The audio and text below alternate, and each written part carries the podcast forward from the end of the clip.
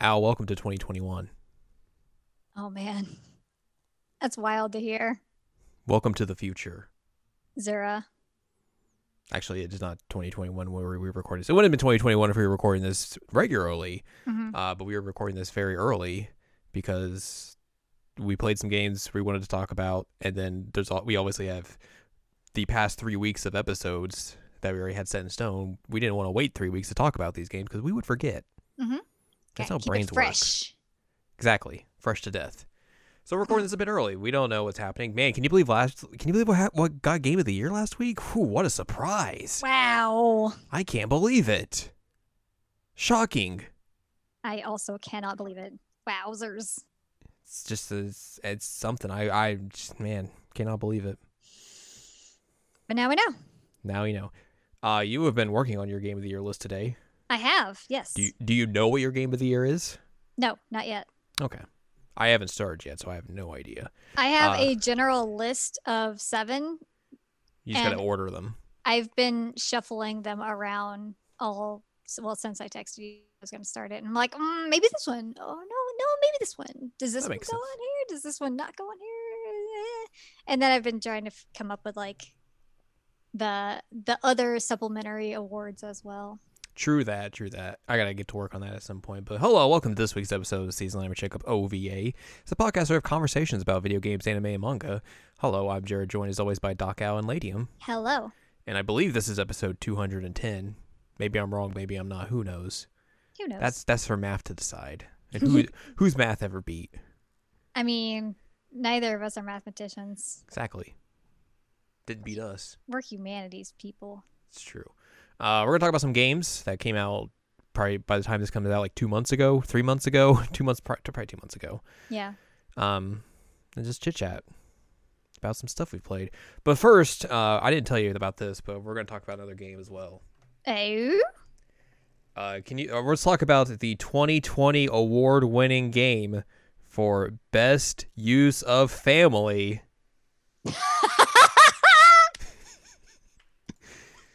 oh man.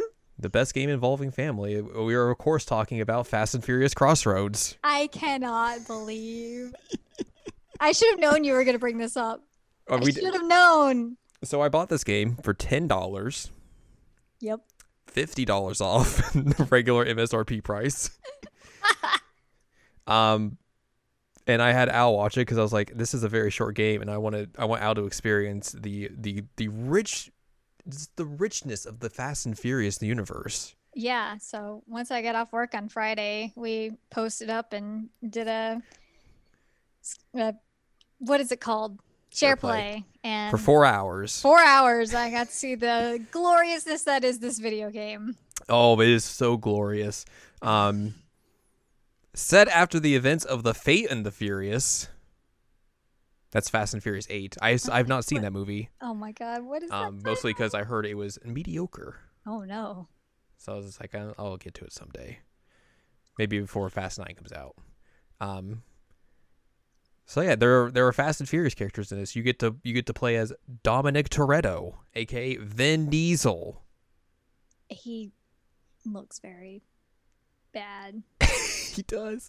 We were discussing in this game, we were like, does Vin Diesel look better or worse in this game than he did in the Chronicles of Riddick game that came out like 15 years ago? And we concluded that he looks better in Chronicles of Riddick. It's true.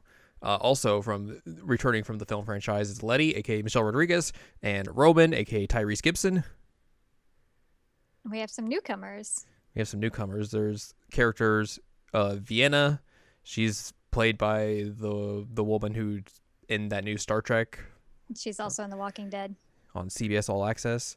Uh, there's Cam, who is I, I would presume is like the first like prominent non-binary character in the Fast and Furious franchise, I would also assume that. which is a wild thing, but but very cool nonetheless. Yeah, very cool. Just not something you would necessarily expect. It was unexpected for me, and also the fact that they treat them just normally and they're never the butt of a well, never the butt of a joke because of who they are. and it's never like a like oh we have to bring the we have to like It's never really addressed. bright lights Which is like, brum, fantastic. brum, brum. yeah Yeah, it was great. It's like look at us, we're doing this thing. It's just like that. That's their character, and that's it.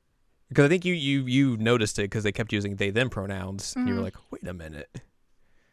Um, and then also the big villain in this is Ormstrad, who is also Peter Stormare, who you may remember from other video games like Until Dawn. Another a fine, fantastic video game, some would say. what? No, I'm sorry. Um, Maxwell spooked himself and he jumped up in the air, like straight up in the air, like three inches. And I was like, "What are you doing?"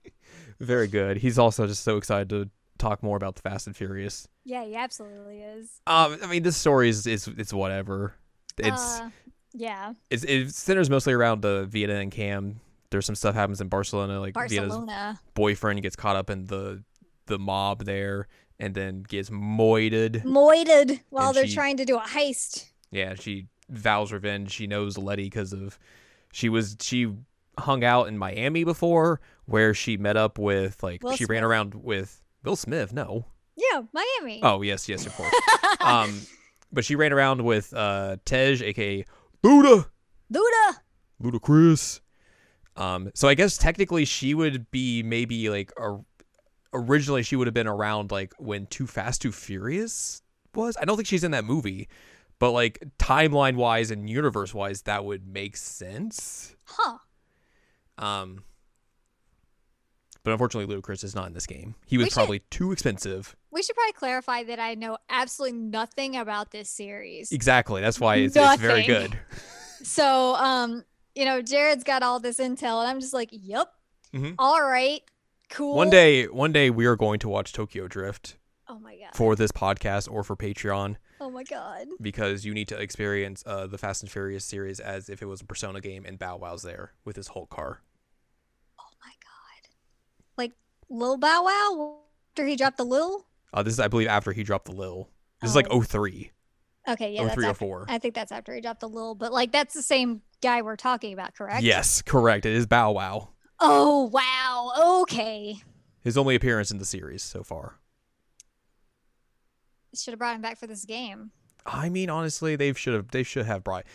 Look, I don't want to get mad again, but like they bring back the protagonist from Tokyo Drift and Fast and Furious Seven, hmm and they like it make it a big deal because obviously Seven takes place after Tokyo Drift chronologically. Okay. And then he shows up for like two minutes and then it's gone. And I was very mad. Welp. Um, whenever you go to a new city in this game, it just puts the words of the like the name of the city just in letters and it's like, oh okay, Yes. cool. Um, but yeah, like a lot of like, eventually you meet up with Dom and Letty and and Roman, and you have to stop a terrorist thing where they're like, we got this big device that'll shut down defense networks, and we're gonna launch it.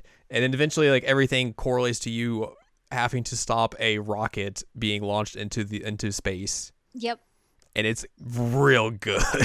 It's insane. like so Cam is very good at like technology stuff and hacking. yes, Hacker voice they're in. she is the Luda of this game. They. The, excuse me. Yes, they they are the Luda of this game. Um so and and honestly they're the comic relief of this game as well. Mhm. Uh I mean, you don't really need comic relief because the game in and of itself is just ridiculous. And also you have Tyrese, so he's he's also the comic relief of the series. So Yes- yes, he is. He's training to be a bad guy. real good. Bad guy training. Um it's it's a very very odd thing to experience as somebody who knows nothing about this series other than there's cars. I'm just like, does it normally go down like this? Like I thought it was just Mhm. racing. And, uh, to be fair, like the first three movies are like racing movies, Mhm. and then once they like rebooted the series with four, and then like it kind of started going more like actiony, and then once you get to Fast Five, it's full on just like bonkers action, and that's how it's been, you know, to the present. Like I can't say that I ever expected to see you race a hovercraft and also like destroy a hovercraft with your car that is equipped with harpoons, missiles, and also a hacking device. Yep. I was like, I okay, sure. It's it's like um Do you remember that old cartoon that they would race and had like Penelope pit stop and all that, and they had all those like goofy things that their cars could do? Yes, You know that cartoon? I forget what it's I called. I think so. That sounds familiar, at least. Um, like that's what it reminds me of. Like wacky racers. That sounds right. Um, yeah. Uh, it, it's basically like that. Yeah, it's, it's very like weird because like obviously it's a car action game when you're playing the game, and it's real peculiar as well because they got uh, slightly mad studios to make this game. The people who have been behind like Project Cars, like the very high, like heavy simulation racing games. hmm Um, and this isn't really a simulation racing game in the slightest. Like the cars all have like they feel different at least. Um, and like you know you can tell the difference between like of like the weight and like a a hyper car if you're driving one of those compared to like a muscle car. hmm But like they're they still feel like real squirrely at times. Like they don't really feel exactly how you would imagine them to be. So it's a little bit more arcadey than simulation-y, which you basically expect from this kind of game. But it's weird. Like I guess if you're going for like you want to make a car game, you would go you would go and find like people who know how to make car games. So it makes sense in that aspect. And th- all those cards look really good in this game. So there is that. They all look better than Vin Diesel looks. Yeah, he or Michelle Rodriguez. Yeah. They did not. They didn't look good. Tyrese No. looks good. Tyrese looks fine. Yeah. Tyrese is probably the only one that actually looks fine Yeah. and like looks like himself. Yes. Um which cool, I guess. um man though, like Vin Diesel on a rocket that's launching sideways while you're trying to like destroy things and get him off the rocket. I'm just like, what is happening? Uh, I believe the the phrase you're looking for is real cool. I mean, that's like that's kind of how those movies have ended lately. Is just like something just absolutely ridiculous. So like That's what you said. that being the case in the game makes the most sense.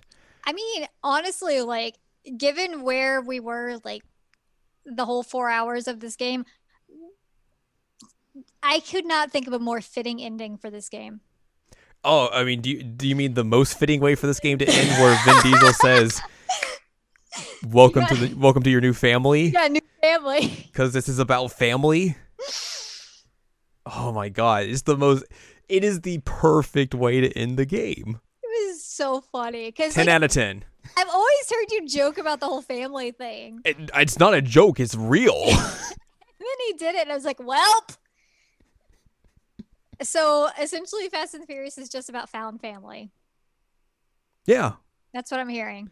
it's like it's essentially it is the it is the American version of the anime trope of the friends we met along the way, Yeah, featuring except cars. it's family and cars. Wow. And one part of our family just doesn't show up in the movies anymore because they're dead.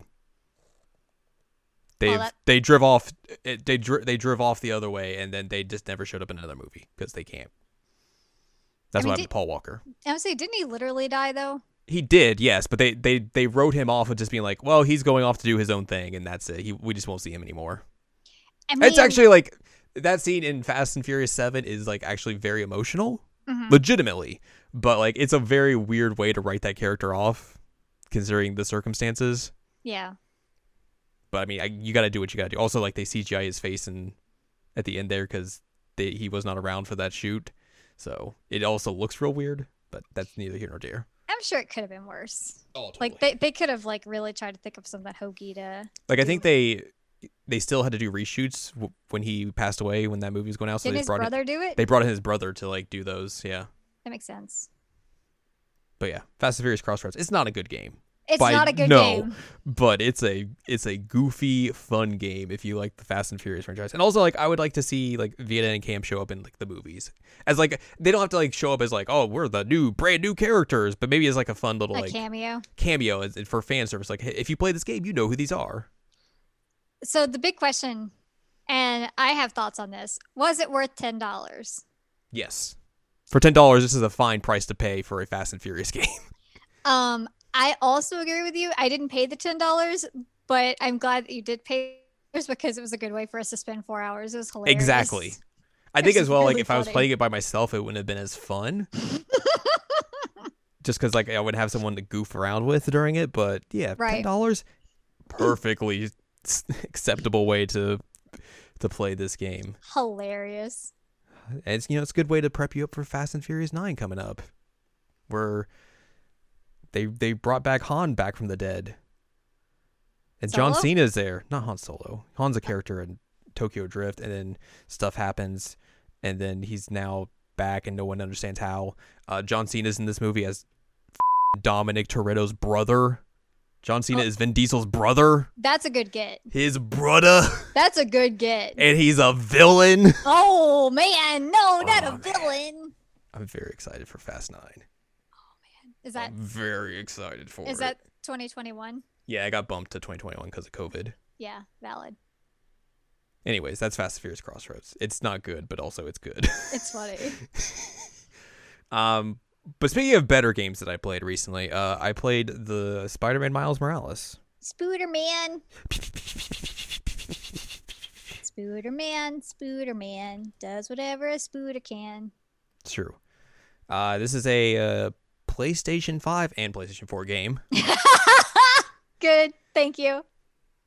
Uh, I played the PS4 version, obviously. Uh, I mean, the only differences between the two is like it doesn't look as good, which is not really saying much. This game still looks good. It looked really great from what I could see. um, and it has load times. Those are basically the two big differences between the two versions. Not Like- load times. Like the PS5 version just has the instantaneous load time, so like it's just you're in and out pretty quickly. But for me, I'm like, eh, whatever, I don't care. yeah, it's it's not worth the like five hundred dollars to get rid of load times for Spider Man. No. Um, so this takes place after the 2018 Spider-Man game. Mhm. Like the 28 for uh, spoilers for the 2018 Spider-Man game. The game basically ends with Miles kind of figuring out he has the Spider-Man powers, and then this game kind of kicks off with, you know, I don't remember how long they kind of say, maybe like a year or so. Regardless, like uh, Peter Parker, you know, the Spider-Man, Mhm. is now training Miles to be the other Spider-Man. So there are two? Spider-Men, Or two Spider Men, simultaneous Spider Man. simultaneous Spider-Men, and everyone's just like, "You're a Spider-Man, but you're the other Spider-Man. What's going on?" He's the Spider Apprentice. Yeah. Um, this game takes place during Christmas, which is- which is fun. Yeah. Uh, but yeah, it's so essentially the game starts off. You have to go stop the Rhino from wreaking havoc through New York because he escapes police custody, and then you you stop him and everything, and then uh, one of the main villains of this game is this dude who runs this corporation called Roxxon, they're like an energy company sort of thing. Uh, his name is Simon Krieger. He is played by Troy Baker because, of course, if you're getting a villainous capitalist, you get Troy Baker. Yep. Yep. And he's like, "Oh, we'll take the Rhino. We'll, we'll re-educate him or something." And it's like Oh, everyone's like, God. "Uh, okay." Uh, and then Peter's like, "Oh, by the way, I have to go on a work trip with Mary Jane. So Miles, the city is yours for like two weeks. But if anything happens, you can call me. I'll come back first flight. You know, I'll, I'll help you out or anything. But you know, you're on your own, buddy. Bye." and that's how basically they just write him off for the the game. All right, sure. you know what? He needs a vacation. It's fine. It's true. Just, he's now got another Spider-Man, so it's fine. Yeah, like now they can have vacations whenever they want because they have backup Spider Man. Uh, so you go back home. You hang out for Christmas with your mom. Uh, your best friend Ganke's there, and then this girl named Finn shows up, who you've been like childhood friends with, but you haven't like hung around with for a while. So you get to have Christmas with them, and it's, everything seems all fine and and dandy. Uh, there's a part where you can go play records from like your dad's collection. And I, I found like the one jazz record that I knew, and it was the song I wanted, and I was like, yeah. What song was it? Oh, what is it? Like, did they license music for this? They licensed that song at least. It's the one that goes. If you know jazz, you'd probably know that. Or if you've watched Kids on the Slope, you would know that song. Um, but yeah, uh, one thing I will say I like about this game because like it you know revol- revolves around Miles and everything. It Mhm. has a very similar kind of style of soundtrack that 2018 Spider-Man had, where it's like you know the Marvel superhero style of soundtrack, and it has that, but like they also underline like hip hop beats into it. hmm and it makes it fit like just so much better compared to what I thought of like 2018 Spider-Man. I was just like, eh, this is just generic superhero stuff. Yeah. Um, but this I think fits just so much better because like it fits the tone of the character, it fits the style they're going for, and like it just also just sounds good. Nice. So that's cool. Yay. Um, eventually you have to go against like this uh, rogue group of people called the Underground. Wow, Because they're that's the really thing. creative with They that. really are, and then they are being led by this mass person named the Tinkerer. Again, very just creative names here. um, and they want to stop uh, Roxxon from creating this uh, experimental new power source called Nuform, which Roxxon's like, oh, this will change how we power everything. We'll just put this little thingy here and uh, power everything up, and it'll be a okay, great. Um, except that's not really how it's gonna go. Uh, you eventually run into your uncle Aaron, who you haven't really spoke to in like years, you reconnect that way because uh the uncle and the dad had like a falling out and now that the dad's passed away the everything's still just very weird. Because the mom's like i don't think you should hang around that kid or that dude. Um, but if you've like if you've watched into the spider verse you know where this dude's character arc's gonna go. Right. Yeah. so it's just like oh right. Um spoilers he becomes the prowler. Shocker. What? very surprising. Who could have seen that coming? who could have seen that coming? Um you eventually also find out that the tinkerer is finn your friend No, no. and she wants to beat up Spider-Man, and, and Miles is like, I don't know what to do. So Oh Ganke's like, what if you just be like, hey, I want to join the underground. I want to help you out because the reason Finn's going after Roxxon is because uh, her her brother was Brudda. like the person who created Nuform, but then Uh-huh. like he's tried to stop it because it, he realized like the the ramifications that it could have on on people and everything because it was making a lot of people sick in the like R and D department and everything, and then like it it eventually killed him Yikes. and Roxxon basically kind of like swept it under the rug. Of So she wants to get revenge on him on Roxxon for that and everything. So Miles basically is like, "Hey, can I join the underground?" Yeah, cool. Except he like goes in once and then just like sneaks around and finds information essentially. And then he gets into a fight with the Tinkerer again, and she's just beating the crap out of him, and she's about to like throw him off a building, and he has to be like, she's like, "Give me a reason why I don't kill you," and he's like pulls up his mask. He's like, "I don't think my mom would like that," and she's like, "Oh crap." um, which I think this kind of really deteriorates the Tinkerer or Finn as a villain because essentially she the her whole arc kind of becomes like, oh well, you lied to me about joining my group, so now I hate you forever. And like it just feels super just one dimensional yeah. and just like that's not I Not very nuanced. it's not nuanced in the slightest. But also this is a comic book game. So I'm not expecting the most nuanced character development, but at the same time, it just feels so just cliche and just inadequate with how I just expect how characters should be. Yeah. Um, eventually, Miles learns that his uncle Aaron is working for Roxxon. He sort of sells him out in a bid to let Roxxon get the Tinkerer and Finn. And, but he was like, "Oh, don't take the boy or anything." And then Troy Baker was like, "I'm taking the boy too." He's like, "That wasn't part of the deal." And Troy Baker's like, "I don't care. I'm a capitalist. I'm a capitalist. I want to make money. Uh, bad things happen where um, Finn's whole plan is that she's going to overload like this Nuform reactor in Harlem where Miles now lives. Mhm. And she's like, "Oh well, I'll just it'll it'll just blow up the Roxxon place. That's that's all it'll do. Everything will be fine." But Miles finds out that like, oh, Troy Baker messed with the schematics of this, and now if they try and overload it, it'll just take out all of Harlem. And like he keeps trying to tell her this, and she's like, "I don't want to talk to you because you lied to me, so I'm not going to listen to you anymore." Oh my god. It's very bad. Oh my god. So you have to fight her like throughout the Roxxon building at at the end of the game. Oh, I guess before this, um, you get beat up in a fight, and you come home, and Ganke's like, "Oh, I'll I'll go get some like you know medical supplies and everything." So like you're unmasked, or Miles is unmasked in the suit and everything, and he's just like leaning up against the wall, and then his mom comes in, Of course. and she's like, "Oh, oh." Hi, son. And he's like, "Oh." um, but like nothing really bad happens. Like she's just like, "Oh, okay, so this is kind of I kind of understand some of the things that have happened over the last couple of months now."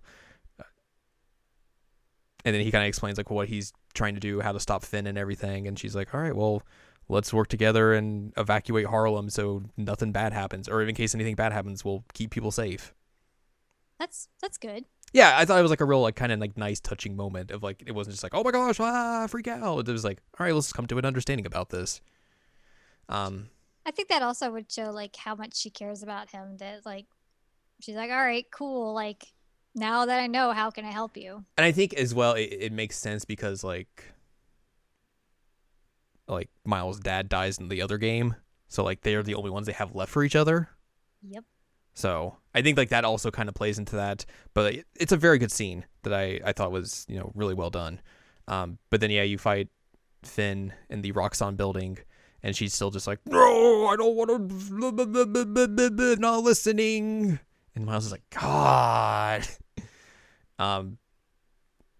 So she she she sets the thing up to explode, and it starts freaking out and everything. And Miles is like, oh crap, crap, crap, crap, crap, crap, crap, crap. You eventually fall out of the building, um, and you try to save Finn for as she like her suit gets banged up and everything. Um, and then you try and go to the reactor to stop it with your your new powers and everything because you got cool electrical powers, which is pretty neat. And like you're trying to do that, you suck up the energy and everything, but like it kind of essentially makes you into like a just a giant bomb. So, in order to, I guess, let's see here, rectify what happened, Finn like takes you up into the atmosphere and then somehow transfers all the energy to herself, lets you fall, and then blows up in the sky. Oh no. Oh no. That's cou- sure. Um, so you fall back to the ground, and then like Miles' mom and Ganke and some of the other like neighborhood folks that you've helped out along the way show up, and like you don't have your mask on, and they're like, "Oh God, that's a he's just a kid." I didn't realize it was him. oh no. and then like there's like a bunch of media about to show up and they're like like his mom just like sub- suddenly like puts his mask back on it's like get out of here. We'll take care of this. So like the media goes up to like the neighborhood folks and they're like did you see the spider-man? Who was he? And they're like oh that kid. That's our spider-man. Which is real cool um and then like afterwards like you find out that like uncle aaron narked on troy baker got him put in jail. Basically took like a plea deal as well so like he's gonna have to serve time as well but not as much because he gave up all this information about him and Mhm. everything. Um peter comes back and is just like hey good job. You handled it. you handled all that. I'm proud of you kid. Let's go let's go do some crime stuff. Or not crime stuff fight crime stuff um then I'll take you out for a milkshake. Yeah. Uh, and then like there's a like a kind of like a post credit scene that kind of essentially sets up a sequel where it goes back to like the the story stuff from the first game with like uh the Osborns and everything where Harry was in the like the, the tank and Norman's like take him out of the tank. That's essentially it. It's like okay, yeah, they're gonna make another one of these, which of course they would. Yeah. Um, why wouldn't they? I'd be curious to see how they would do that because they still have Peter and Miles. So like, Yeah. would it just be something you would just switch back and forth to, or do they kill off Peter next game? oh no. so that would be interesting. Um, I will say like, Spider-Man. yeah, I, I like the I like the Peter Parker in this game. I, I think it helps as well that he's just not around for a lot of it. But like, Yeah. it's a it's a rather interesting take on that character. Um, not as good as like the Into the Spider Verse version of him, where it's like that's a very interesting take on that character. That's hard to top though. Yeah, exactly. That's really hard to top. Especially just for a character that's been just beat to death. Death. for 60 years so like Ugh. just having like another character around to carry the like the spider-man banner is just very refreshing Yeah. um i'm sure this game is going to get a lot of people mad because like there is a specific mission you go to where you you get like w- the neighborhood gives you a new suit and it's it's placed in front of a black lives matter uh, mural which is cool That is cool. um there's also like a fun little thing where miles like hits on a, a girl who is deaf and talks to you in asl Oh. and like he'll he'll also like sign back with her, and it's like real cute. Oh, so he knows ASL. Yeah, like that's real cool. Neato. Um, so yeah, like I, it's a it's a short game. Like it's ten to twelve hours to get through the story, and that's with doing like all the side stuff going with it. Um, so like maybe it isn't necessarily like perhaps a forty to fifty dollar game, hmm but it is an enjoyable little side story in this you know the specific Spider-Man universe they've that Insomniac has been able to create over the last couple years. And you could put a cat in a backpack. Oh yeah, you get to put a cat in a backpack, which is real good. You could put a mask on the cat. There's a mission where you go to a bodega and the bodega owner's like i'm looking for my cat spider-man. Because i named my cat spider-man. Would you go find my cat spider-man? You find the cat and then the cat just warms up to you and then at the end of the game you go back to the bodega and the bodega owner's like hey if you want to take out spider-man for some swinging and stuff like go ahead. He seems to like you and then you get a, a cool suit where you just have the cat in the in the backpack and he has a little spider-man mask on it's real good That's amazing. the other really cool thing that they do in this game is that they have the Into the Spider Verse suit, obviously, because of Mhm. course you're gonna put that in here. But there's a like a like a setting you can put on it that makes it animate as if it was in the movie. Like it has Oh, like the wow. movie frame rate and stuff. Huh. It is really cool. It's not the way you would want to play the game because like you know obviously the combat is very timing focused and all that sort of stuff, so it would be very weird in aspect. But like just swinging around and seeing like that weird frame rate and everything, it's super cool. Huh. Um, speaking of swinging around, the glitch videos of this are like oh favorite things on the internet right now. It's real good. I've I've seen Miles become uh, a giant sheet of snow. Mm-hmm. Um, I've seen him become a lamp. Mm-hmm. I've seen him become a rack of shirts. I've seen him become the facade of a house. I've seen him become an ambi or fire truck. The fire truck's my favorite. It's really good. Um, uh, I saw a cutscene where he just didn't have a head. oh no! I didn't see it personally, but I saw someone's picture of that, which I was like, oh boy. Oh no! I think that was like pre-release, but still. it's very interesting. Yikes! Also, apparently, Jaden Um, Smith that's was the com- was the composer of the song in this game. Oh really? we were talking about Will Smith earlier, so I'll say the Smith family is coming up. Will Smith is not involved, and none of the other Smiths are involved True. in it, the next game we're going to talk about. they should have got the song from Spider Verse in this game. Yeah, That should have been a thing. Also, they signed a deal with like Adidas, so he like wears like these these you know they're nice kicks like these Adidas kicks for like one of his first suits. But then like you watch Into the Spider Verse, he wears Air Jordan ones, hmm and like oh man, those are such a better shoe. Like why wouldn't you just like try and go to Nike and be like, hey, can we just license out the Air Jordan one so he can wear those? It'd been much cooler. yeah. They did a look. Sony and Nike did a collaboration on a shoe together. Should be an easy layup. Get it? Basketball reference. Exactly. But yeah, that, I like that game. It's a nice little fun thing, uh, featuring a character that I I enjoy a lot. So it was really cool. Also, it just made me watch Into the Spider Verse again, which is just a fantastic movie. God, that's such a good movie. It's such a good movie. A plus would watch again. Yeah. Hundred percent. Neat. What if they put Nick Cage in this game? I hope that they do. They should. As long as he looks better than Vin Diesel looked in Fast and Furious. Oh boy. Uh, so that's all for me. Is it my turn? It is now time for Al to talk about the legend. Of, excuse me. It's time for the Muso Queen to come back and discuss some Zelda and some Muso. And what if some, and you know, a sprinkle of Breath of the Wild on there, and you mix it up in a in a pot, and baby, you got a stew going. Uh huh. That stew is called uh, Hyrule Warriors: Age of Calamity, and it's it's a good stew. Um.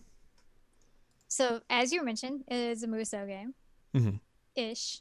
It it's built like a Muso game, but it does not have a lot of the same like tropes and mechanics of a Muso game, so that's a little bit weird. Um, but I understand they were trying to go more like Breath of the Wild with it, Right. fair. Which I think is kind of what people were expecting when they first saw kind of like the gist of the game Yeah. because this is a prequel to Breath of the Wild.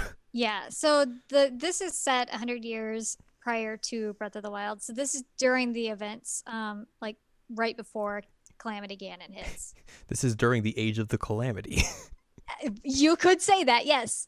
Um, so it's um, it's set in a world where like you see Calamity hitting, everything's chaotic. This box falls off of the shelf in Zelda's um study and this little tiny egg guardian pops out. He's like, "Oh no, this is bad. I got to do something."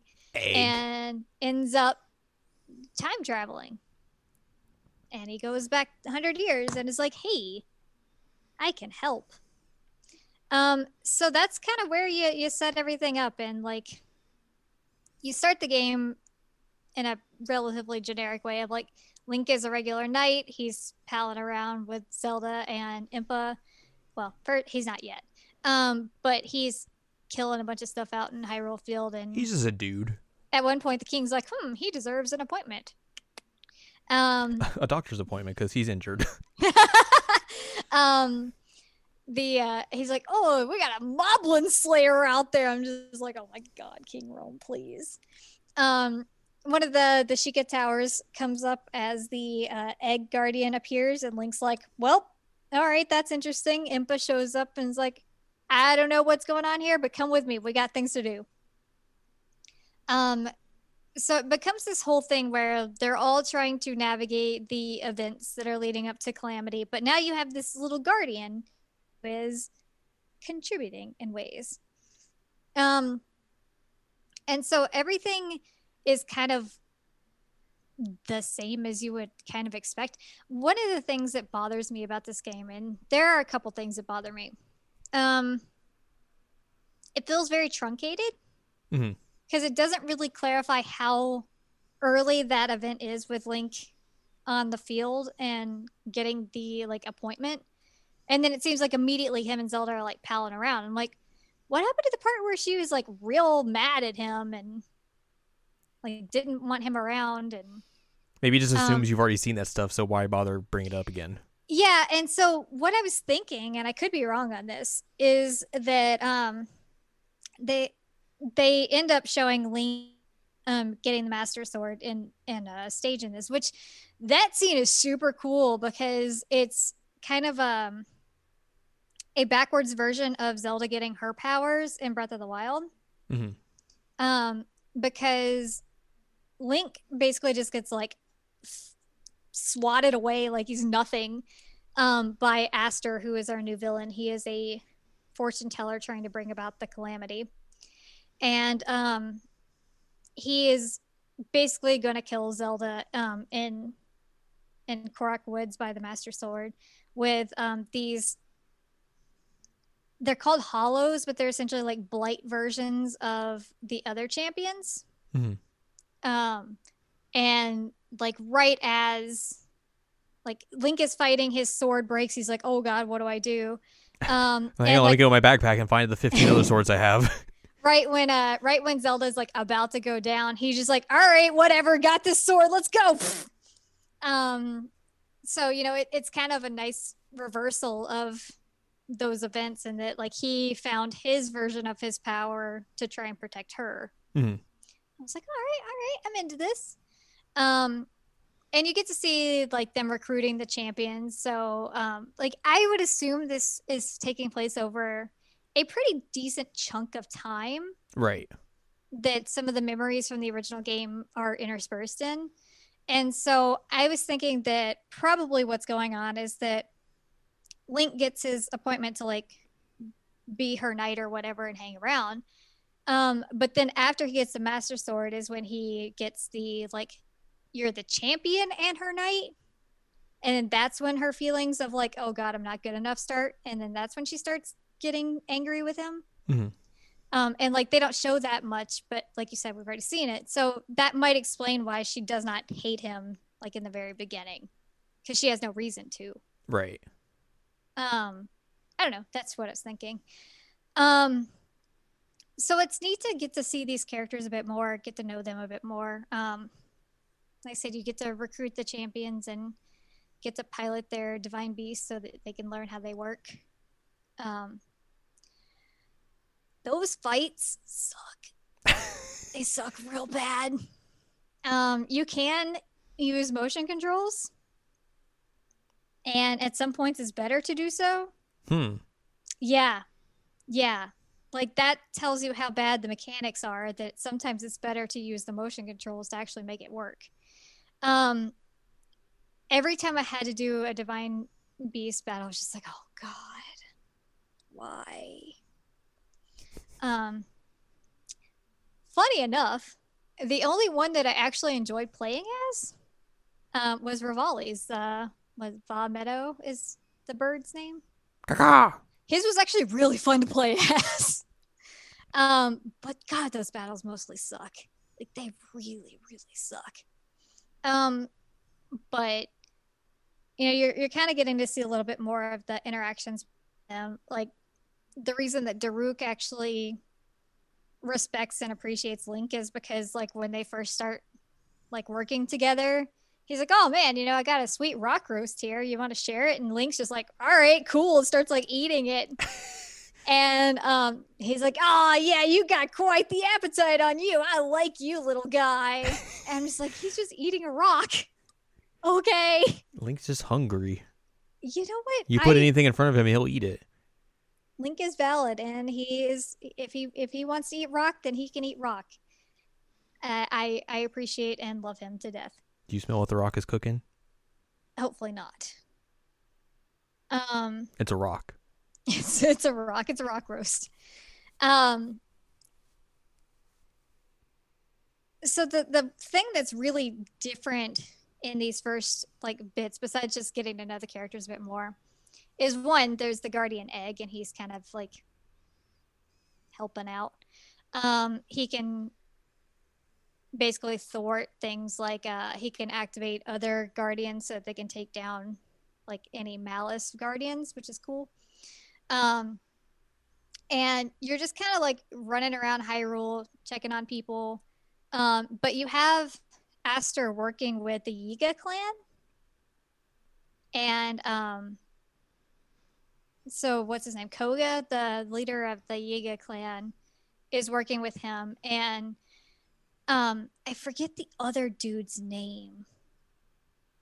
It's um,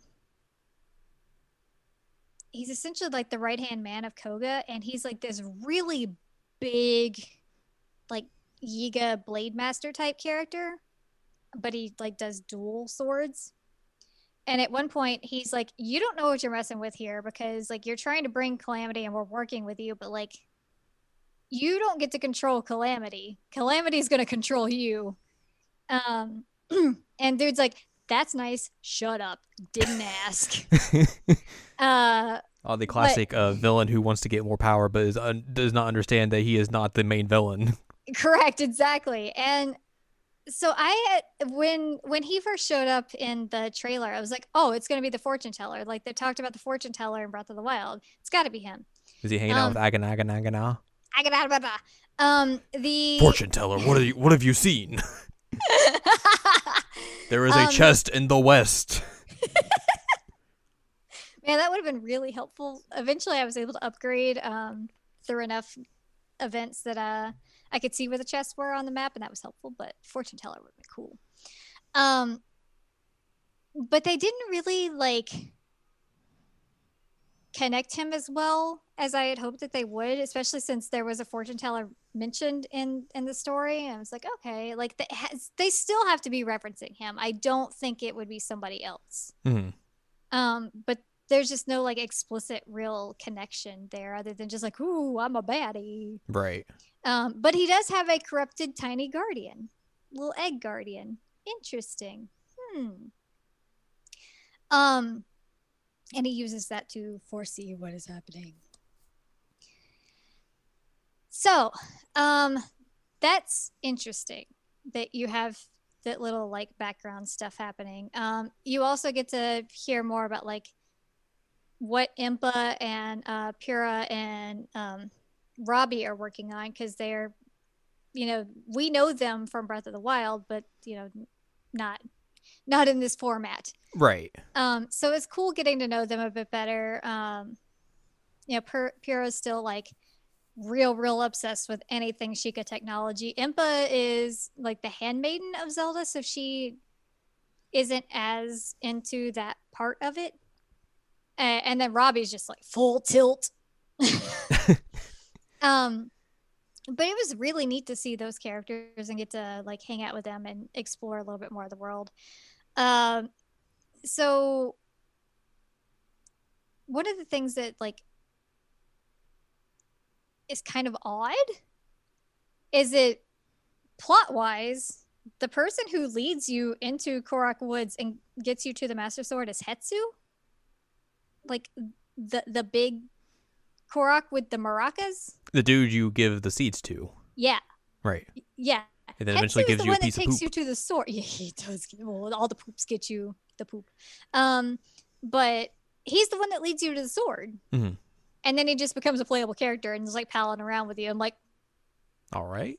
okay, I don't think that happened, but sure. So what justification would he have just to be like, hey, here's the Master Sword, my dude. Okay, cool. Now we're pals, hanging out. Yay, yippee yay. So, how they talk about it, the plot is that Hetsu's trying to get back to Korok Woods, but there's a bunch of monsters in the way, and he needs help getting back. Um, and he doesn't feel confident enough fighting. And so you're basically working as an escort, and the king has given Zelda and the champions uh, a decree like, hey, you need to go find the Master Sword. Mhm. Um, and so it becomes like a mutually beneficial thing of like they're trying to get the Master Sword. He knows where it is, but also he can't get there without them helping him out. Um, in terms of what goes beyond that, shrug shoulders. I don't know. He's just there. All right. Um, like the only time I ever leveled him up is if I was actually required to use him. And I always just paid the money to level him up. I didn't like take him into any levels and like power level him like some of them I did. Mhm. I was just like, nope, nope, you're let's just throw money at you. Uh, he uses maracas that's his weaponry. Obviously. Good. Um, he has a really cool skill set though. Just as an FYI. But it felt weird. Um, there are also some like non-canon characters that you can recruit, like the the monk that's like the ultimate boss in the DLC. Mhm. Um, he- he's a character you can recruit. Um, you can also recruit the Great Fairies. All right. Yeah, like they they're in their giant little pod and just they're huge, huge characters and they just kind of like float across the screen and attack people and they switch out depending on what moveset you're using. Um, not canon. That is not canon. Should have been. um, so like th- it's a nice little like, oh hey, look, they're here, but like they're not they're not ever part of the story. They're not there. Like it's just if you want to use these characters, you can. Right. Um, so where things start changing pretty drastically, um, well, ish. Um, and I think that this is actually really cool because I was trying to figure out, like, in Breath of the Wild, how they would have been doing, like, the trajectory that they were. Um, because on her 17th birthday, she goes to the spring. We knew that and then you get a cutscene and they're walking back into the castle. And as they're doing that like calamity hits. Mhm. um and they're like oh oh no this is bad. Uh and so it makes more sense of how they're getting to different places later but um and she sees a bunch of guardians surround Rhoam and yikes. Um and you know he's been telling her the whole time like you have to stick with your research you have to, or you have to stick with your praying you can't do the research you can't be a scientist like what are you doing? Um he even like confiscates a relic that she's been studying. And you know generally just being a, a bum. Right. but you know sucks to kind of see him get guardianed. And uh, so he tells Link, like, you have a job. Your job is to protect the princess. Get out of here. And so, you know, Link is having to deal with this internal struggle of like, oh my God, the king is going to die, but I have to go. Um, which is really cool and interesting that the king's just like, go, go, go. You know what you have to do. Go. Because she's like trying to stay and help, and like they know that she can't. Um, so everything's chaos. Everything's chaos. Um, they're trying to help out in the different like areas where calamity's hitting. Um, the divine beasts have been taken over. Well, not yet. Um, the blights are in there and they're fighting, and everything seems real bad. Seems seems super terrible. Uh, but guess what? Our little guardian friend helps out. uh, as the um, champions are like about to go down, which interestingly enough, they have like you doing the level and the champions health bars are going down and you have to make sure that you get there before it completely depletes, which is a kind of cool way to do that. Mm-hmm. Um, stressful, but kind of cool. And so like Mipha's freaking out, like, oh god, you know, this is this is it. We're done. Like I this sucks. And then a little portal opens and Sidon's like, nope, not gonna happen. So Sidon comes and he helps fight, and then eventually, like you get there, you help out. Um, they keep it generic as to who actually comes to help because you can pick your character at that point. Right. Um, so I was like, Link's gonna go help because he's super high level, and but they're just like, oh, thanks for coming. Thanks for Um, coming. You. well, they even have it from like a first person perspective of you walking in and seeing those two. it's hilarious. Um and then like once once that's taken care of, they're saved. They're like, okay, we gotta save Daruk now. We have um Vah Ruta, we can use the water, we can get to him. And so same there. Um Daruk's about to go down, uh, and then Yonob- Yonobo, I forget how to say his name, um, pops up and is like, hey dude um gonna help you. I'm kind of scared but i got the shield. Let's go. Uh and again take it down. And you have to do that on the other side as well. Um Revali gets uh teba and um urbosa gets um riju which some of these uh like new champions have some really interesting weaponry rep- weaponry? Um like sidon has his ceremonial trident which makes sense. Mhm. um also he summons a shark which makes me very sad. Yes. um but Yudobo has a rock roast as his weapon and depending on like you can press zr a few times and like it changes skill sets based on him eating the rock roast which is kind of cool. Um riju has uh the sand seal. What's her name patricia she just fights with patricia it's real cool and like you just change uh the, like her weapons are patricia's like harness essentially um and then Teba, you know, he has a bow because that's what they do. Um, so you save them, and they're like, okay, well, this is good. We have we have the divine beast under control. Everything's fine. We can handle this. Um, and so they decide that they're going to go and help out um, at uh, Fort Hateno. Hat- Hateno? I forget how to say it. Um, which I was like, oh, that makes sense because they would have been at Hyrule Castle. Then they would have gone through those woods, which is where you had that um, scene with Zelda like collapsing in the mud and crying. Mhm. That's how you would have gotten there. And then eventually going through that areas where you would have gotten to the Blatchery Pain- Plains, which is in front of the fort. Um, and so I was like, okay, that, that trajectory makes sense. That makes sense why they were going that direction because it wasn't really explained in the memories. Um, so even though things are changing a little bit, that's the same. And um, so they're trying to protect the fort. They're trying to protect the people. Uh, Astor at one point's like, "Hey, I'm back. Also, I can summon the blights again." Yay. Um, so he summons them, and Link's like, All right, I got this. And Impa's taking Zelda and is like, All right, we, we gotta go. We gotta go. Just leave it to him. And um, she's freaking out because she sees him, you know, taking on four blights at once. And it's like, oh, oh no, no, no, no, no, no, no, no, no, no, we can't leave him. So she turns around and is able to summon her power there and protect him. Mhm. And so she gets it way early in this, and like, not a, not many people have died. So after that, she's like, all right, let's just take everything down. Like Zelda becomes super intense. Is like, let's do this. Um, which you know, I I like Zelda with confidence. Like this Breath of the Wild Zelda with confidence is so satisfying. Like she is just about this. She's like, all right, all right. You want to take my castle? You want to take my dad? You want to try and take these towns? Uh uh-uh, uh Not gonna happen. I got this little power on my hand. See, let's do let's do this. Um, so you have to go to like Akkala Citadel and save Robbie. And Robbie at one point, um, the soldiers like, dude, like we can't do anything. Like it's it's over. It's over. You know, they're gonna take us.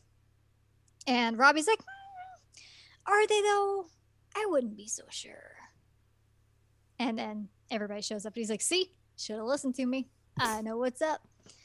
Um and a few times through all of this, like everything had been going down, you get this one scene with Master Kohga and his right hand man talking with Astor. And he summons the Blights again and was like, hey, you know, I need to make them more powerful. So, uh, how about a sacrifice? That'd be pretty cool, right? Um, and so after Zelda is able to like take the the forts back and protect everybody, um, she gets a summons from uh, a soldier, and for some god awfully weird reason, Zelda's like, all right, well, I'm just gonna go out here with like two guards. With Good this idea. weird with this random soldier who says he has to tell me something. Um and then he turns into Kohga and is basically like, I I'm I've gotta join you. And um, he's by himself, which it is implied in one of the final battles that the other guy died protecting him, which is why he wants his revenge Revenge. um, which is kind of interesting twist on this dude because you know he's kind of been like a goofy character like in both of the games that he's in. Like you know he, he's got that stupid ball which like god i hate playing as this guy. I hate playing with this guy. He has like a, a fit meter basically that like the more you do moves the more he gets this fit meter rate like built up and if if you get it all the way without getting rid of any of the energy he has he just like stops and throws an actual fit on the battlefield. I'm just like dude no you're terrible. God he sucks as a uh hated using him. Absolutely hated using him. Um but yeah you kind of got like a merry band of people here now that are ready to take down calamity ganon. And um so Zelda ends up like leading the charge in the Battle of Hyrule Field. Like, we're taking this castle back. Let's do this. Again, her with confidence, amazing. So good. She just like, bring it. I got Link with me. Let's do this. um, and so you end up like, oh, and also at one point you find out that Rhoam's alive. I forgot where that was, but Rhoam lived. And the reason I mentioned earlier that he had had an artifact that he took from her is because that's what saved him. Yay! Um, it had been an artifact that Zelda's mom had found, and they didn't know what it did. And essentially, like it was able to protect them from the Guardians. Um, which I guess if like Link and Zelda had stuck around for like maybe 20 seconds, they would have known that. But No, they were. It's too. They had to go. yeah, they had to go. Um, there's also a really neat level where um, you're on the plateau and um, you're trying to like save the soldiers who are in the Temple of Time, and the road's blocked off. So you're you end up using like the Sheikah Tower there to warp to the Shrine of Resurrection. I was like, oh, that's a nice touch. So like you're in there, you walk out and you see like the view of the castle and everything like you did in the first time of Breath in the Wild. It's like, That's I cool. See, I see what you do there. There's also a Korok there.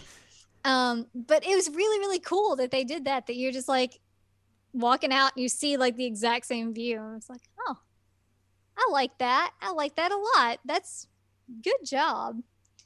Um, also kind of cool to see like the temple not in pieces.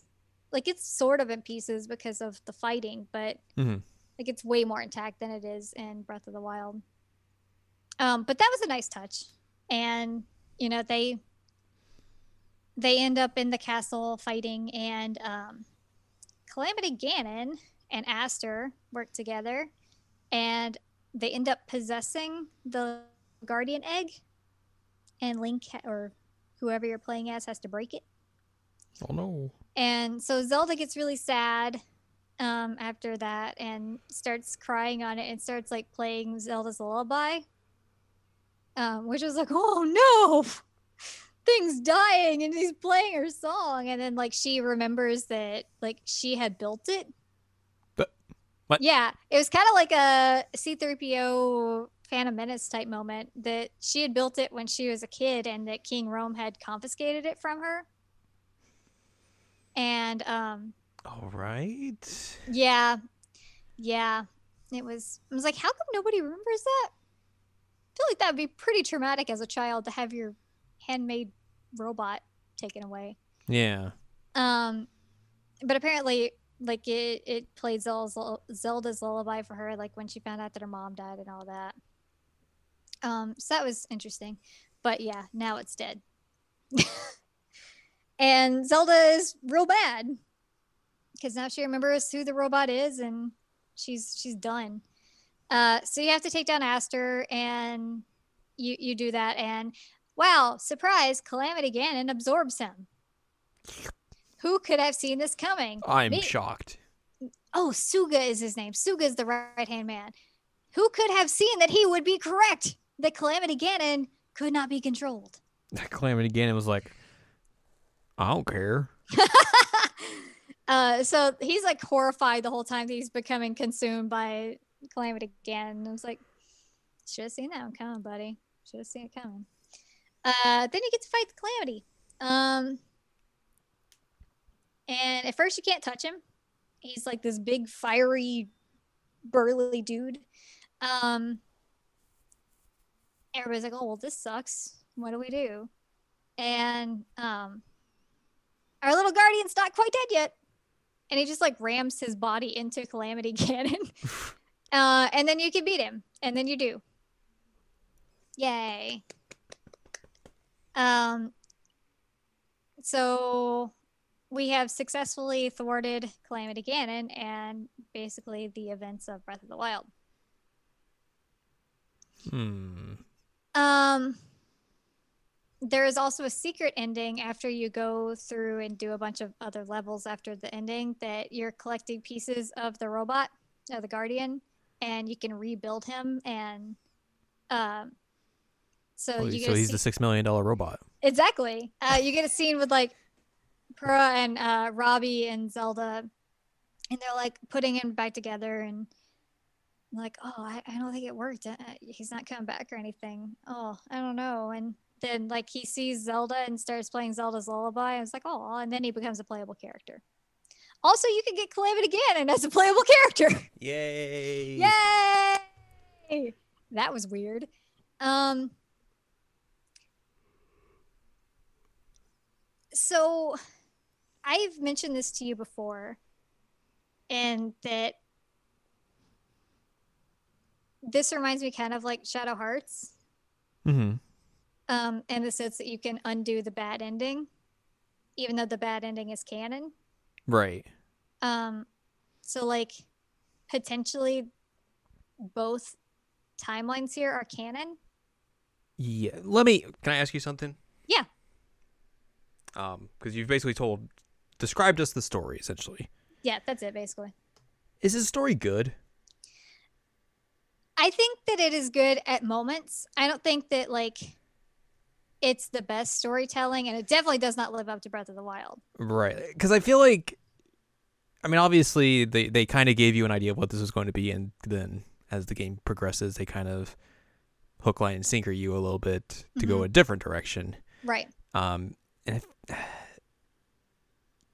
yeah, I think just it does it doesn't seem like it like hits the same beats that Breath of the Wild did, even though Breath of the Wild has did not have like as much storytelling per se as this seems to have, but also like I don't know if I'm necessarily looking for an alternate reality version of Breath of the Wild. Or like the the events leading up to Breath of the Wild. Yeah. I mean, like, I thought that it was really interesting to see the events leading up to the calamity. Right. That, that was pretty cool. yeah, I think that would be very interesting. Um, and I've seen games pull off like tragic endings that you know are coming. Like, um, Crisis Core is a good example. Like everybody knows that Zack died. Everybody, Right. Eh, unless you missed that skip or that missable cutscene. True. That is So- not necessarily the most obvious thing in that game. um, but like in in the final battle of that, you're playing as Zack, and you know you're trying to take down these soldiers, and like the whole time you're thinking, you know, this is his last stand. This is where he dies. This is what happens. Um, but then he has like a, a like a real system, like the battle system, and those start breaking as you go along until you can't do anything. And so like you can you can do cool things like that Yeah. with that kind of story Mhm. and, and that sort of thing. Like it just seems like they didn't want to fully commit to that. Yeah, I think that one thing that could have been interesting is to have two modes for this. Mm-hmm. Um, that like one mode is let's see what leads to Breath of the Wild, hundred percent, and then the other is like an Here's- alternate mode that like Yeah. you could do this event. Like I think that would have been a better way to handle this personally. I wonder how much of that was also that like you know this isn't necessarily Nintendo's Zelda team fully working on this. Like they did actually bring people in to Koei yeah, they were working with the Breath of the Wild team. Th- yes, but it's uh-huh. not necessarily like fully that team working on this Correct, per correct. se. And also the idea that like they didn't want to make people mad Yeah, by having you go through essentially kind of what you already know and having to have this kind of like tragic story set in front of you. which I think that's what everybody expected though. Uh, Yeah, yes, I, I agree with you, but I wonder if there was just like some kind of like, oh man, I don't know if people are gonna like this if we have to if they go through this and it's just what they already know. Yeah. I don't know. Like I said, I think it would have hit better if there were like two modes, like a split timeline right at the event of like the castle, basically. Like And- if it had split off in two sections where like you could play it normally or you could play it this way or like play it normally and then you could go back there and be like, well, what if we did this instead? Right, and and these games usually have like a bunch of like options, kind of like that, where you can like you know you can go through the main story and then like oh here's an alternate takes maybe on a mission or something or Mhm. or like you know here's you know like with like Fire Emblem Warriors had like with Hyrule Warriors the original one had where it's just like you know go through this like r- kind of s- sort of retelling of various games per se Yeah. um which I this is obviously going to lead into something else that I think you've talked about and um we've both noticed is that like this game is definitely lacking on options for a Muso game. Yes. Um like I've mentioned it pretty vocally that like the music is very disappointing. Right. Do you okay, so as a Muso game you do not like the music. No, the Because- music is not good in terms of a Muso game. But the score of Breath of the Wild is good. It's very good. I Does don't it think match- this lives up to Breath of the Oh, Wild either. okay. Ooh, yeah. I was going to say like maybe there's like a, you know, a Mm-mm. a bit of solace out there like oh you know it's as it's similar like it kind of holds up to that bar not necessarily as a muso game but like maybe as a breath of the wild score but if it doesn't hold up to either like that's not good that's real disappointing It doesn't like if I had gotten the Breath of the Wild Hyrule Castle theme in this, I would have been like, "All right, let's do this. Like, let's kill everything because that theme rules." do That they not even include so that theme No, what No. are you doing What are you doing? You have two two freaking fights against like calamity events in Hyrule Castle, and you don't use that Hyrule Castle theme for Breath of the Wild. That is amazing. And like it's just kind of like generic actiony, like with a sprinkle of Zelda music every once in a while.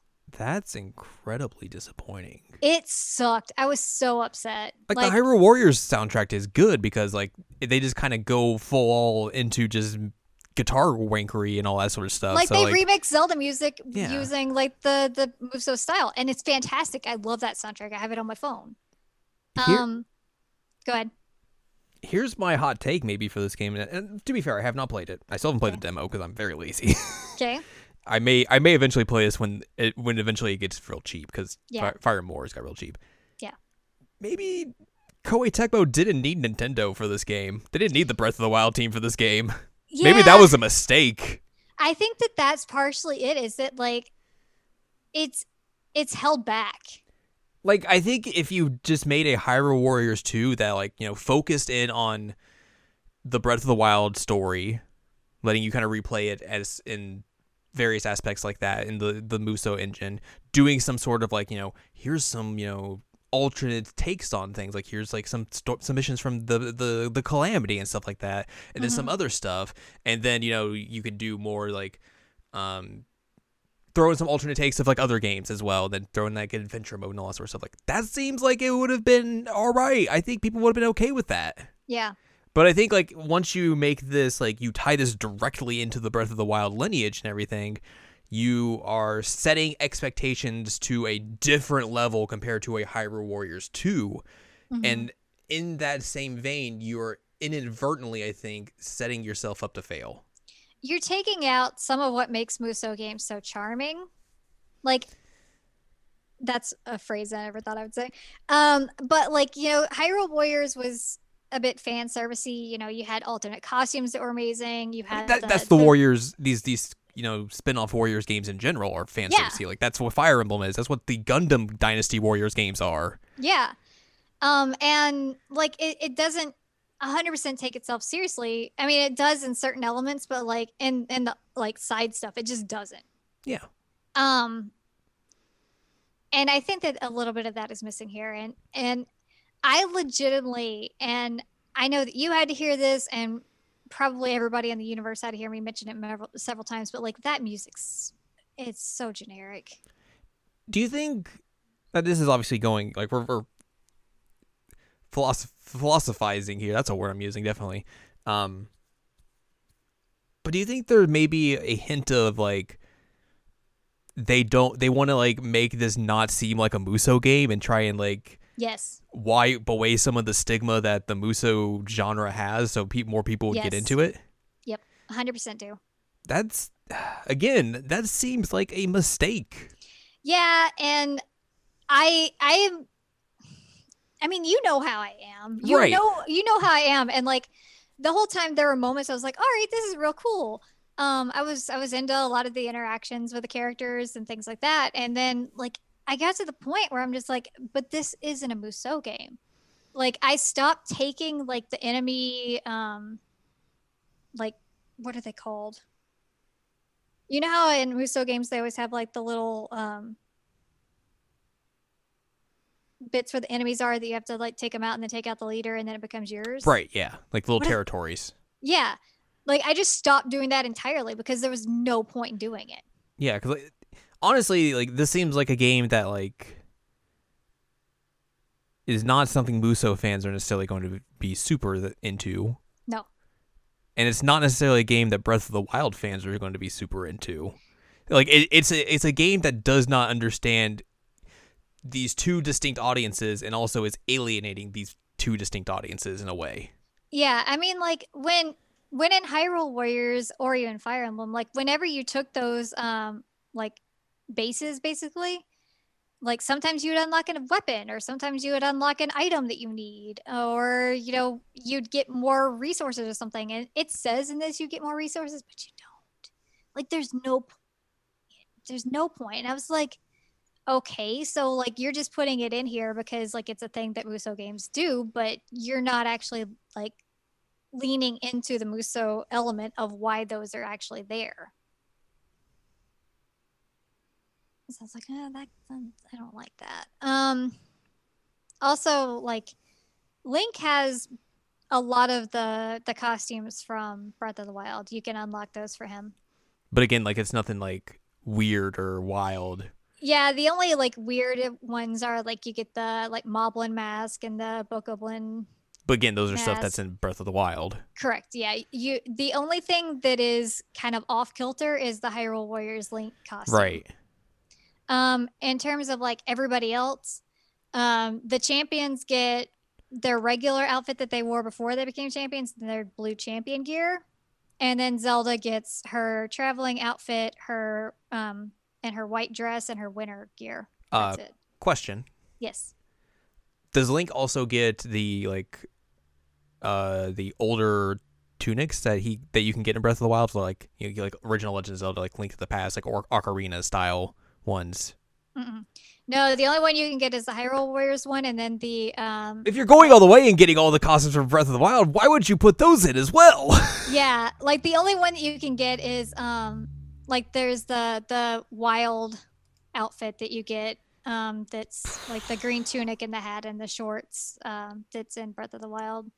So it's like the Breath of the Wild version of the outfit, but that's those are the only two. that's a that's the that's a disappointment. Like that seems like an easy thing to do. Like those are already in the game. You're you're paying homage to the other games in the series, especially in a franchise that has done that with the previous game. Yeah. Like again, that's just a layup. Um, you know what really sucked to me? What's that? I was very disappointed that in order to unlock the Hyrule Warriors Link outfit, you have to 100% it. Right. So at that point, I'm like, okay, well, I have the outfit, but I, and I want to wear it, but I don't want to play anymore. So Which is uh, that is those are words that are very poignant. I think for this entire discussion. yeah, You just said of a Muso game of a franchise that you love. yes, I don't want to play it anymore. Yes, that is that is a thing that I think is very telling on how I feel about this, and that I love Muso games. I love Zelda games. Like I'm wearing Zelda outfit at the moment. I have a freaking tattoo of Link. Like you've seen my house. Yes, exactly. Um, and I was just like, all right, well, I 100% it. I'm done. Like I, I put 73 hours into this. I put a lot of time into it. Um, but I don't want to go back and play it again. Like, you know, oh, there's different difficulties. Cool. I'm not going to go and play this on the hardest difficulty. Do you think I'm crazy? Like, no, that's not. I played it on normal the whole time. I'm like, this is fine. I got linked to the highest level you can. Um, because I pretty much played as him the whole time. Um, some of the other skill sets are like really cool. Like Zelda has a very cool skill set. Um, but I just, I was done. Like, there's not really anything else to do with it. Do you think there's any interesting ideas of like DLC that they could do that would maybe make this more intriguing, or do you think if they do DLC, it'll just be like here's a character or two and that's it? I think it'd probably be characters. Yeah. Um, which, you know, the the character um, roster is not as like bothersome to me. I know that several people were upset that like there aren't many characters. It seems Um, like there's like, quite a few characters at least. Yeah, like you could play as Rhoam, um, which his skill set was cool because he can transform into like his hermit version um, from Breath of the Wild. I was like, heck yes! I do like uh, that we got the king's full name, so now we know that Zelda's name is Zelda Hyrule.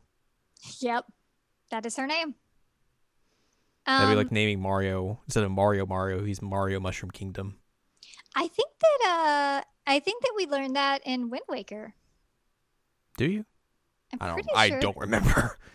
Um, I'm pretty sure that the boat, his last name was Hyrule, but um, but yeah, her last name is Zelda Hyrule. Um, you know, as you do. Um,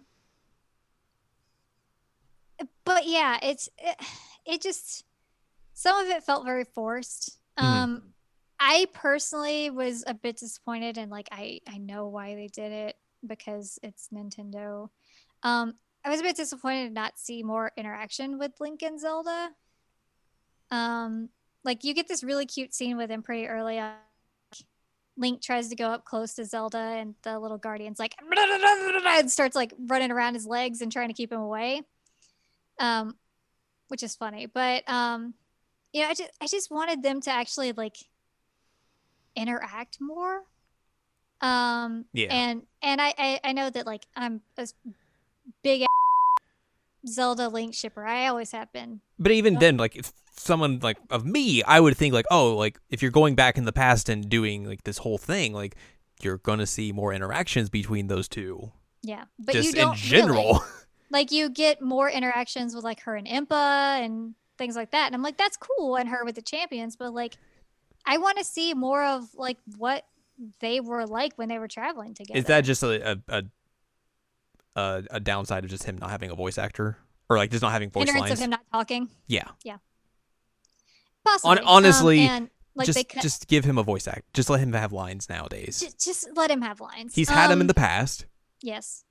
Just do it. He canonically No one's going to be mad. Like he canonically speaks in Breath of the Wild. Right. So like it's just through text boxes, and that's annoying. I don't think anyone's going to be super upset that Link has a voice actor or says stuff in a game. Like it's just some weird arbitrary holdover from that they feel like is just permeated throughout the entire series and that they feel needs to be stuck up with tradition or anything. Yeah. And I mean, like in Breath of the Wild, they mentioned canonically that he doesn't talk much. But that doesn't So, mean he doesn't talk at all. He doesn't, right? And so, like, you can have him say a once in a while, but like, you know, you don't have to have him just like be a chatty dude. Like, that's not what anybody's expecting. Yeah. Like, He just talks whenever he feels like it. like when he feels like he has something to contribute, like he can say something. And I really, I agree with you 100%. Like, it is time for Link to be voiced. And like, it's it's very frustrating that like all we have still is just like his battle sounds essentially. Yeah. Uh well, Yeah. Uh, which I mean, people are listening to this. They already know where it landed on my game of the year list, but um, I don't. you don't. And I've been working on it today, and um, I, I feel like at this point I am thinking like it's at the very bottom or it's just not on the list at all. so Uh, that's that. yeah. So you'll find out um in the future, but When I'm editing this, I'll know. yes. Um, but I think you have a pretty good idea based on what I have been talking about, and I was real, real hype about this. Yes. and like I still like it, but I was disappointed. Yeah. I'm not mad. I'm just disappointed. I think uh, this just contributes more to the man. Nintendo's just having a banner year in 2020, um, and just like, hey, I don't. Koei Tecmo, don't let Nintendo meddle in your games anymore.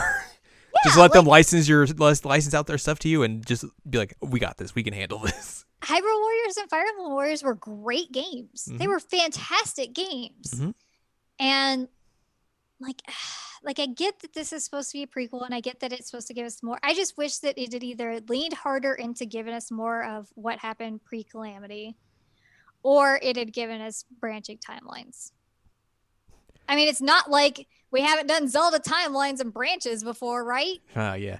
Uh, again, I have not played this game, Yeah. but from from everything you have said today, Mhm. I feel like I wish this game had a purpose.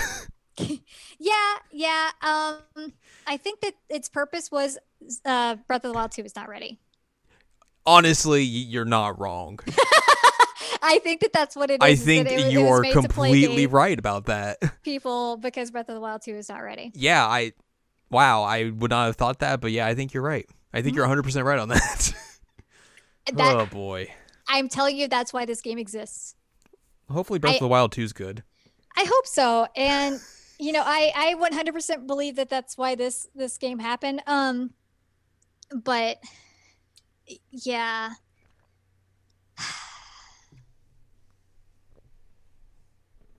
Yep. At least you can have Link run around in hot pants still. There's that. There is that. Well, Al, we talked about a bad game that's goofy and fun. Hilarious, yes. We talked about a good game, yeah. and then we also talked about a disappointing game that is disappointing. Yeah. Just should add Vin Diesel in that game. It probably would have been better. Would it though? I mean, You know what it really needed at the very end when everybody imagine if you gotten the master cycle in this. Um They should have put that in. they should have. Um, Ah. What, where was it? Oh, there's this final scene where um you have the the robot come back and you have the the fancy Breath of the Wild art of everybody, and they go in and they hug. They should have had a line about family. Al, I like the way you think. I'm glad that you watching the Fast and Furious game has got you onto the concept of family. yeah, I mean, you are all in on it now. I'm, it- glad that I've done my due du- my due diligence and my my public service to you. if the champions and Zelda and Link and the robot, if they're not found family, I don't know what is. Come on. Also, just let Link and Zelda hug, please. I believe just there's a line in Fast and Furious Six where The Rock is trying to recruit Vin Diesel, and he's Mhm. like, "I need your group to help me with this. You know, get your group together." He's like, Vin Diesel's like, "You're not getting any group. You're getting a family." Oh man, that's fantastic. it's perfect. Well, I think that's gonna wrap this episode up. Uh, so if you like more from us, go to seasonalanimecheckup.com or sac.cool. Where you can find past episodes of this podcast and other podcasts like Season Anime Checkup and Jared and Al Watch. You can also find columns and reviews on the site as well. Uh, you'll find more from Ann Ladium at annladium.com. She's got columns and reviews. I have my game of the year thing up by now. Yes. Both of our Game of the Year stuff will be somewhere. Mhm. I don't know where because, it, again, pre recorded. Uh, follow us on Twitter, twitter.com slash anime checkup. You can buy our books, One Shining Moment, A Critical Analysis of Love, Life, Sunshine, and Hot Tubs and Pac-Man on Amazon.com. Uh, you can support us on Patreon, patreon.com slash S-A-C-O-V-A. Buy us a slice of pizza, get access to bonus episodes, fun podcasts, just weird stuff on there. Especially what we've got cooking up for you, which has Oh, probably yes. already been out by this point. So hopefully you get to enjoy that. Yes. Um, next week, I legitimately have no idea, even No more idea. so than normal, because it's in the future. this this episode is literally the next episode will be like a month away. So legitimately a month away. So who knows what we're gonna talk about? We'll talk about something, maybe stuff we picked up over Christmas, or I don't know something. Who knows? We'll figure it out. But then yeah, we'll reconvene, Mhm. and uh, you know, hang out with everyone in the new year as our family. Mhm. It's all about family. All about family. If you're not in control, you're out of control.